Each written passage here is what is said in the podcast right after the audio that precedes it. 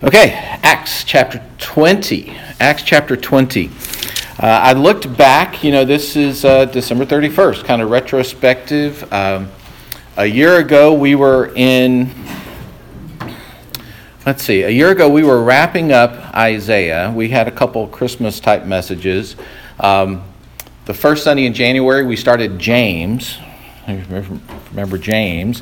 By April, we were in Acts. Uh, two years ago, uh, we were in the fifth chapter of Isaiah. we were in Isaiah all of 2016. Um, and uh, it's just been uh, good to, to look at this journey and uh, to look forward to the new things that we're going to do. You'll remember that when we finish up in Acts, we're going to be moving to Daniel. Uh, it'll be here before you know it. Um, there are 28 chapters in Acts. Um, we're in 20, but the pace starts to pick up. And um, uh, just like when uh, Luke uh, did the Gospel of Luke, about the last third of the book of Luke is all about the last week of Christ's life. You know, the, the crucifixion week and Palm Sunday and then forward, and it, the pace really picks up. You kind of get that feel here in Acts that this last third of the book is going to pick up, and, and you'll kind of catch some of that today. But it, I think it's really apropos the lesson that we're going to look at because you're going to hear um, some farewells that Paul is doing. You're going to have some looking forward to the future. You're going to see um, him giving his um, parting advice uh, to some people. And it kind of has that end of the year look back, beginning of the next year look forward sort of a feel to it. And I think it just fits perfectly for December 31st. So let's jump on in to Acts 20. So, um, like often happened as he was wrapping up one place, we left Paul uh, there in uh, Ephesus, and uh, the uh, silversmiths were in an uproar because they weren't selling their idols and it was bad for business and so forth.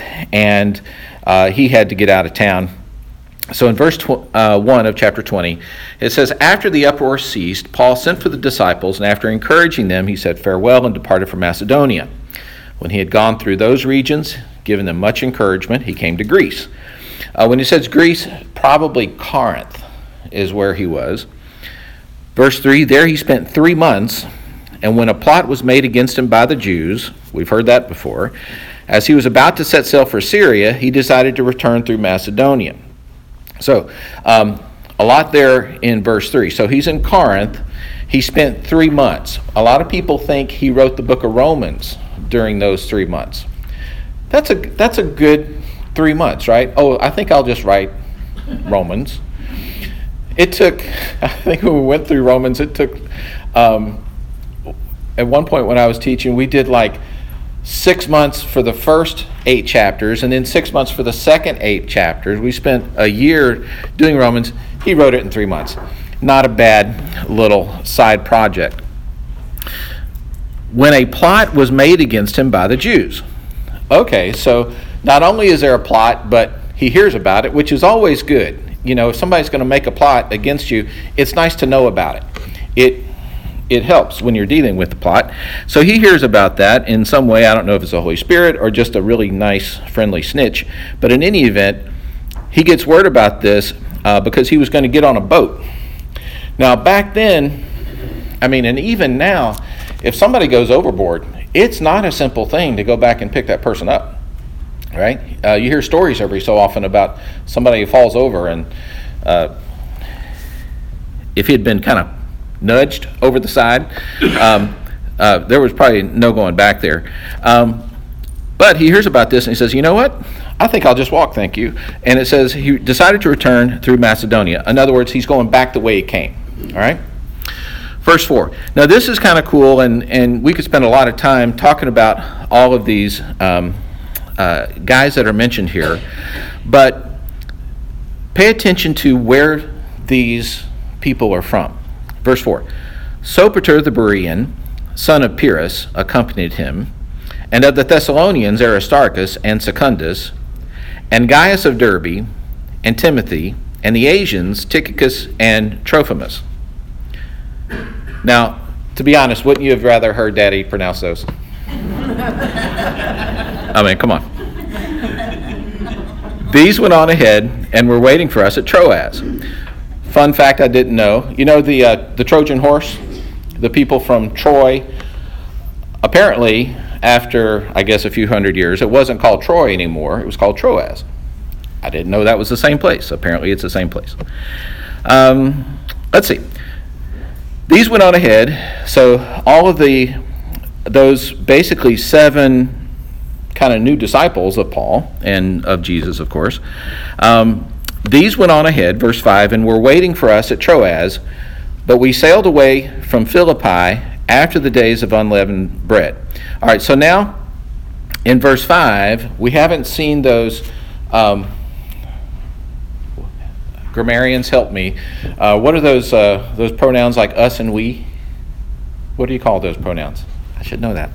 Anyway, so we see those pronouns saying that Luke is back with Paul now. Uh, we haven't seen that in a while, um, but it says we sailed away from Philippi. You remember Philippi was Luke's hometown, so he might have been hanging out there doing some extra preaching, and now they join back up together. It says we sailed away from Philippi after the days of unleavened bread. Um, and in the five days we came to them at Troas, where we stayed for seven days. So, this days of unleavened bread and so forth, um, this was Passover, right? And we're going to, so it says a couple things. First of all, Paul was still a Jew, he was still celebrating those Jewish events, um, which is great. Um, nothing talks about Christ like Passover. I mean, it really doesn't. Um, Five days we came to them in Troas, where we stayed for seven days. Verse 7. This is a, such a cool story, which I had forgotten about. Verse 7. On the first day of the week, when is the first day of the week? Sunday, yes. I got really miffed. I got to tell you, our electronic medical record at CHS, I didn't notice it until like a few months ago, but the calendars start with Monday now. It really ticks me off. On the first day of the week, Sunday, when we gathered together to break bread, so Sunday was a work day back then, right?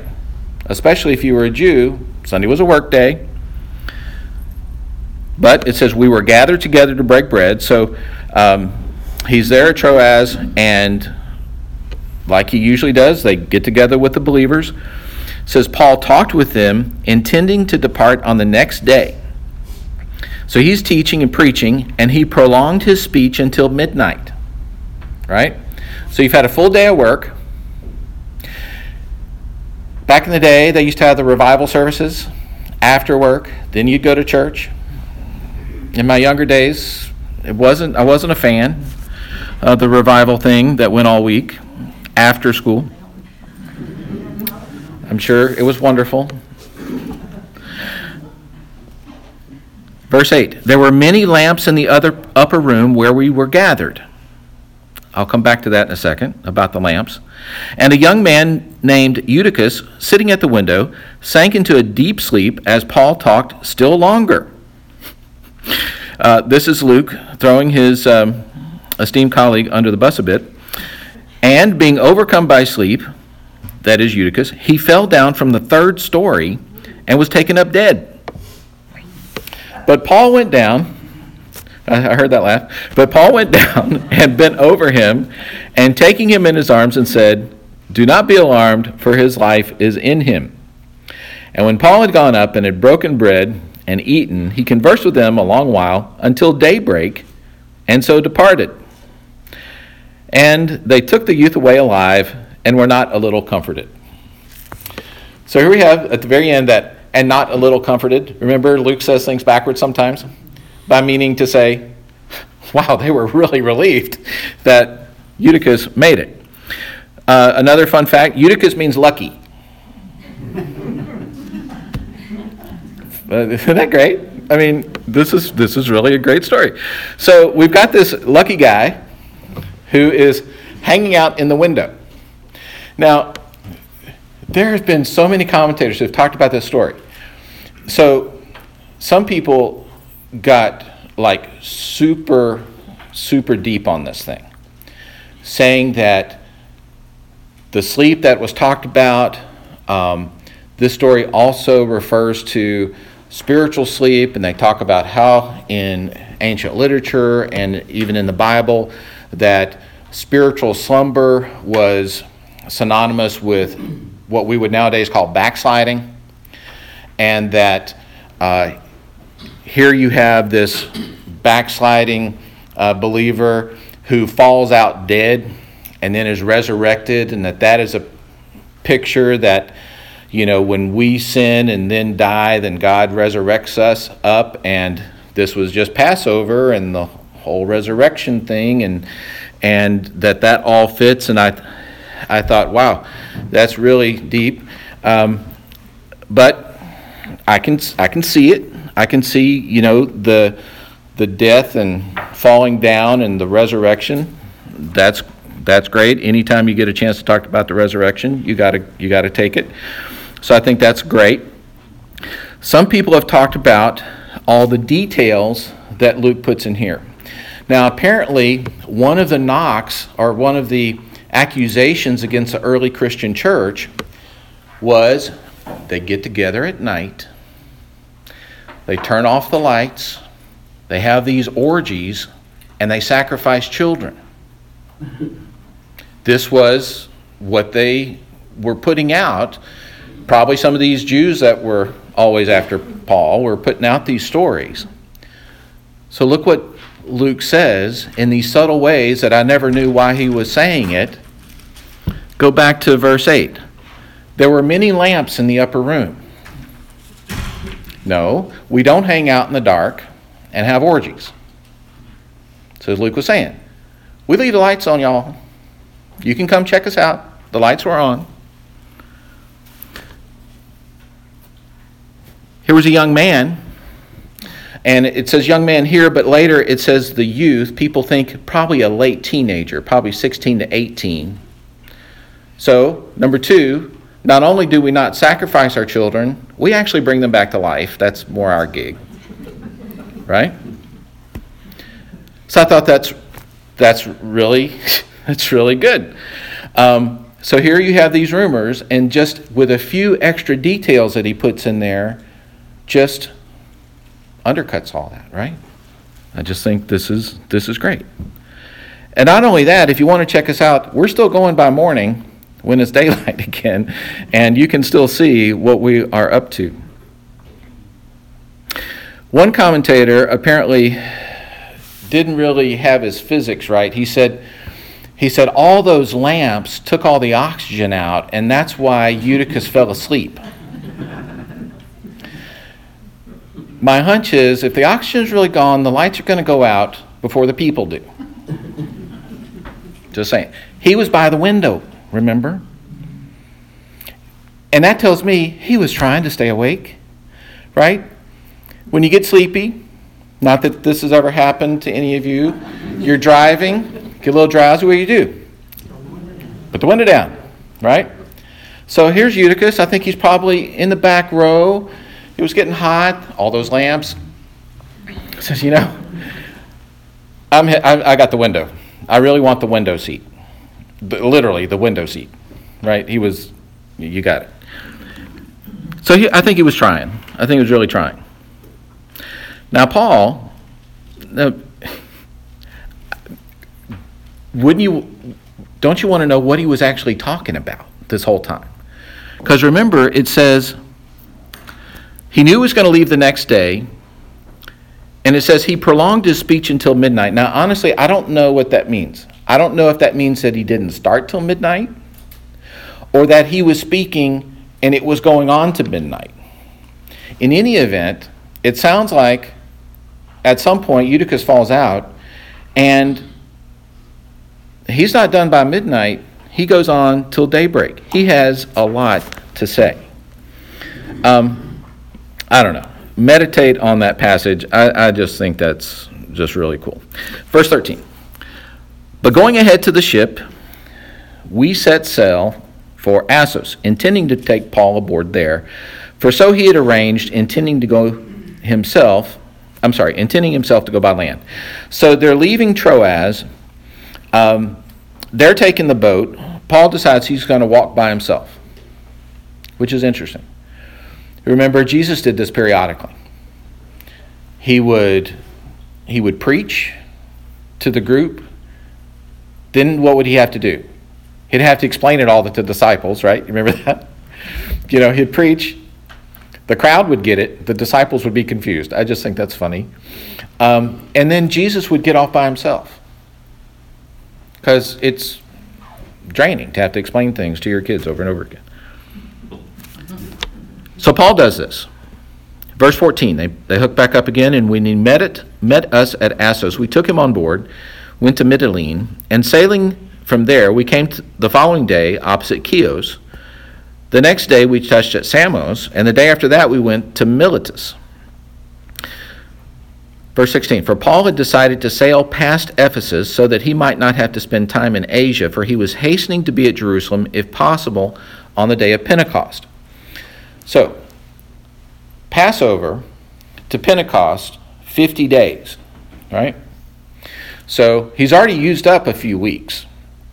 And he's trying to get to Jerusalem to be there by, uh, by Pentecost. Um, Paul was at Ephesus for about three years. He, I mean, he knew if he went to Ephesus, um, it was going to be, it was just going to be um, hard to get away. You know, you never knew what plot was going to be against him. Uh, everybody would be wanting him to come to their house. You know how it is.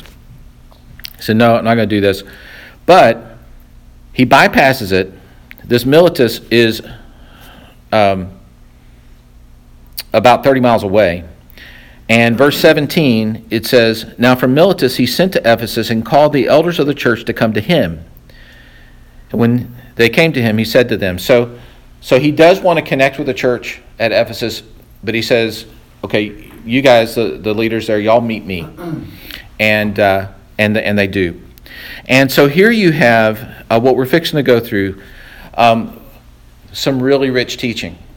Um, we know that, that Paul spent a lot of First Timothy telling Timothy, this young pastor, how to organize the church. Do you know what church Timothy was pastor of? First church, Ephesus. Literally, the first church of Ephesus. So Paul does some additional teaching to this core group at Ephesus just prior to Timothy becoming their pastor.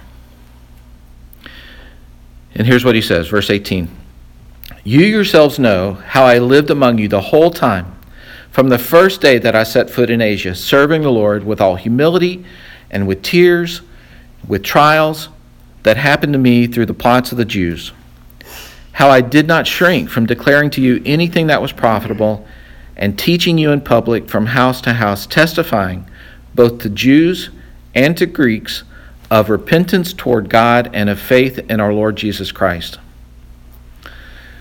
Can you hear the Pastor Paul in there? Now, we're going to see the attorney Paul in the coming weeks where Paul is defending himself against these charges to civil officials. But here you see Pastor Paul. This is the pastor that wrote those letters, you know, Galatians, Ephesians, Philippians, Colossians. This is the, the Paul that is just pouring out his heart to these people that he cares and loves so deeply. And he's saying, you know, you guys know me. Back in the day, it was not uncommon for a traveling preacher to to possibly get the reputation that he was just there to make a living, just there to kind of, you know, tap everybody out, fill his purse, and then move along. And Paul's saying, I'm going to be leaving. And, you know, I, I want to remind you, it was, you know, why I was there. And he's just awakening those memories of, the, of his time with them. Verse 21 testifying to Jews and Greeks repentance toward God and of faith in our Lord Jesus Christ. John the Baptist talked about repentance. Jesus talked a lot about repentance. It was what they led with. You don't hear Paul talk a whole lot about repentance, but it wasn't, I mean, it, he talked about the resurrection and so forth, but obviously it was still important. And he, he says, you know, this is what I told you about repentance toward God and faith in our Lord Jesus Christ. That's the gospel right there. Why do we need to have repentance? Because we're dirty, rotten sinners. What happens after that? We put our faith in the Lord Jesus Christ, realizing that because we're dirty, rotten sinners, there's nothing we can do. I think I'm going to go with Jesus because I know I can't. That's the gospel. Verse 22 And now, behold, I'm going to Jerusalem, constrained by the Spirit, not knowing what will happen to me there, except that the Holy Spirit testifies to me in every city that imprisonment and afflictions await me. Look what he says. I am going to Jerusalem, constrained by the Holy Spirit. I don't know what's going to happen, except that it's not going to be good. The, the Holy Spirit tells me I'm going to be in jail and afflictions, as if being in jail back then wasn't affliction enough. Verse 24 But I do not account my life of any value, nor as precious to myself, if only I may finish my course and the ministry that I received from the Lord Jesus to testify to the gospel of the grace of God.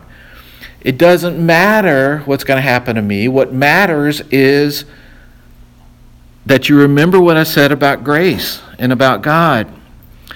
Verse 25 And now behold, I know that none of you among whom I have gone about proclaiming the kingdom will see my face again.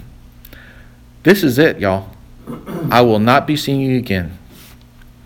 Therefore, verse 26, I testify to you this day, I'm innocent of the blood of all of you because I didn't shrink from declaring to you the whole counsel of God. You start to see him shift a little bit to get a little serious, to get the warning going, to say, you know, he's shifting gears, right? They have been just following him. And he's asking them to step up and to take it from there. Uh, I don't know if you follow the Panthers, about every two weeks they lose a receiver. And they keep saying the next person's got to step up and do something. I hope they do that today. But if they were that good, why weren't they starting? Right? Paul's saying, y'all got to step up. You got to step up because I'm not going to be seeing you. And, and, and it's going to get worse. Verse 29 I know that after my departure, fierce wolves will come in among you, not sparing the flock. And from among your own selves will arise men speaking twisted things to draw away the disciples after them. the threat is not just from the outside, the threat is from the inside. That's sobering, right? It's kind of, you remember the, the Last Supper, the Lord's Supper, as Jesus gathers his disciples around and he's trying to basically say his last goodbye. And he's saying it knowing that Judas is in the middle of it. You kind of catch some of that flavor here. Paul might have even known that some of the people that had made that trip were going to be the very ones that were the wolves that were going to cause trouble. After my departure, fierce wolves, I'm in verse 29, will come in among you, not sparing the flock, and from among your own selves will arise men speaking twisted things. Verse 31 Therefore, be alert, remembering that for three years I did not cease night and day to admonish everyone with tears. And now I commend you to God and to the word of his grace, which is able to build you up and to give you the inheritance among all those who are sanctified. You remember we studied Ephesians, right? First chapter of Ephesians, what's he talk about? Inheritance. The inheritance we have from the Holy Spirit. And here Paul is saying, He's able to build you up and to give you the inheritance among all those who are sanctified. You know, at least we know he's got his story straight, right? Paul is, he says what he says as Ephesians. Luke has documented what he says here. He's clearly the same person. Verse 33 I coveted no one's silver or gold or apparel. You yourselves know that these hands ministered to my necessities and to those who were with me. In other words, I took care of myself. In all things, I have shown you that by working hard in this way, we must help the weak and remember the words of the Lord Jesus, how he himself said, It is more blessed to give than to receive. Uh, how many of you have heard it's more blessed to give than receive? We've all heard that. Um, how many people knew that Jesus said that? Sometimes it's hard to be sure, right? We, a lot of things get credited to the Bible that really aren't. Um, the only way we know Jesus said this is because Paul just told us. Um, this does not show up in any of the Gospels. But Paul knew it's more blessed to give than to receive. In verse 36, when he had said all these things, he knelt down and prayed with them all, and there was much weeping on the part of all. They embraced Paul and kissed him, and being sorrowful most of all because of the word he had spoken, that they would not see his face again, and they accompanied him to the ship saying goodbye is not easy. It's not easy. I don't know if you, any of you guys saw the Lord of the Rings movies, and at the end, and Bilbo gets on the boat, and Frodo's hanging out with the other people that he had been with, and they watch Bil, uh, Bilbo get on the boat with the elves as he's sailing off literally into the sunset, and then they don't realize Frodo is leaving too. And he says goodbye, and he gets on the boat too. Leaving is hard. So so many things to think about. I talked to a patient Thursday. He was excited. He had just been to a Dennis Rainey conference, uh, marriage conference. And he said one of the big things they talked about was have you thought about what your legacy is going to be? And if so, have you decided to do anything about it? So, homework. Think about your legacy and is there something you can do about it? Maybe that would be the good start of this New Year's resolution, which all the world's going to be making in about 10 hours or 12 hours or ever how many. There should be a connection between what you purpose to do for all of next year with what you would want to be known for. Gosh, something else to think about.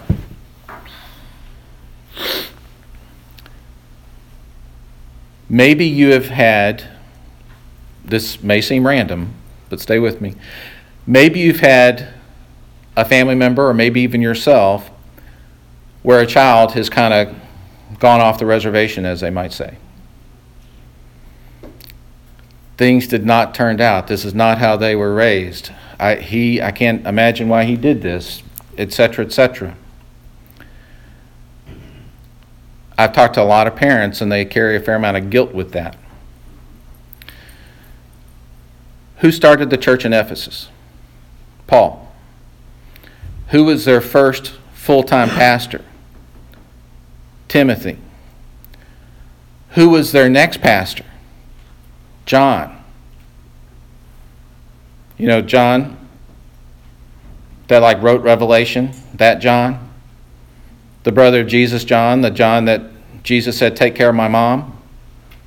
He was their next pastor. That's where he lived until he was put in exile. Do you hear much about the church in Ephesus today? No. The last thing we hear about the church in Ephesus is when Jesus writes to the church in the second chapter of Revelation and said, You don't love me anymore. You've left your first love. About 60 or 70 years later, I may be off a decade or two, already it was going crazy. So, you can have great parentage and great leadership, and sometimes things happen after that that may not be your fault. Just a comment there on the side. We better quit. Thoughts?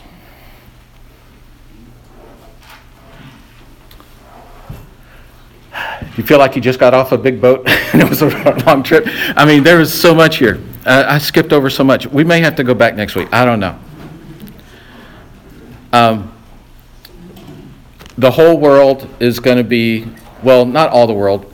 Um, the Chinese New Year is in a few weeks. The Jewish New Year is sometime. I never keep up with that one. But for many of us, it's the New Year. And um, we all think about New Year's resolutions. And so, and I, I don't have a problem with those. In fact, if you don't every so often say, maybe I should purpose to do something different, if you don't do it at least once a year, then, then you're not doing it enough. But try to make a connection between, you know, what you're doing, which New Year's resolutions are sometimes kind of personal, um, but how can you connect that with your legacy, whether that's family, church, work, whatever. All right, let's close. Father, I thank you for your word. I thank you that it is inspiring and um, uh, convicting and even entertaining. And I thank you that the same Holy Spirit that was leading Paul back then can lead us today. We thank you for Jesus and for being a part through him of your family. In his name I pray. Amen. Thanks, everybody, and Happy New Year.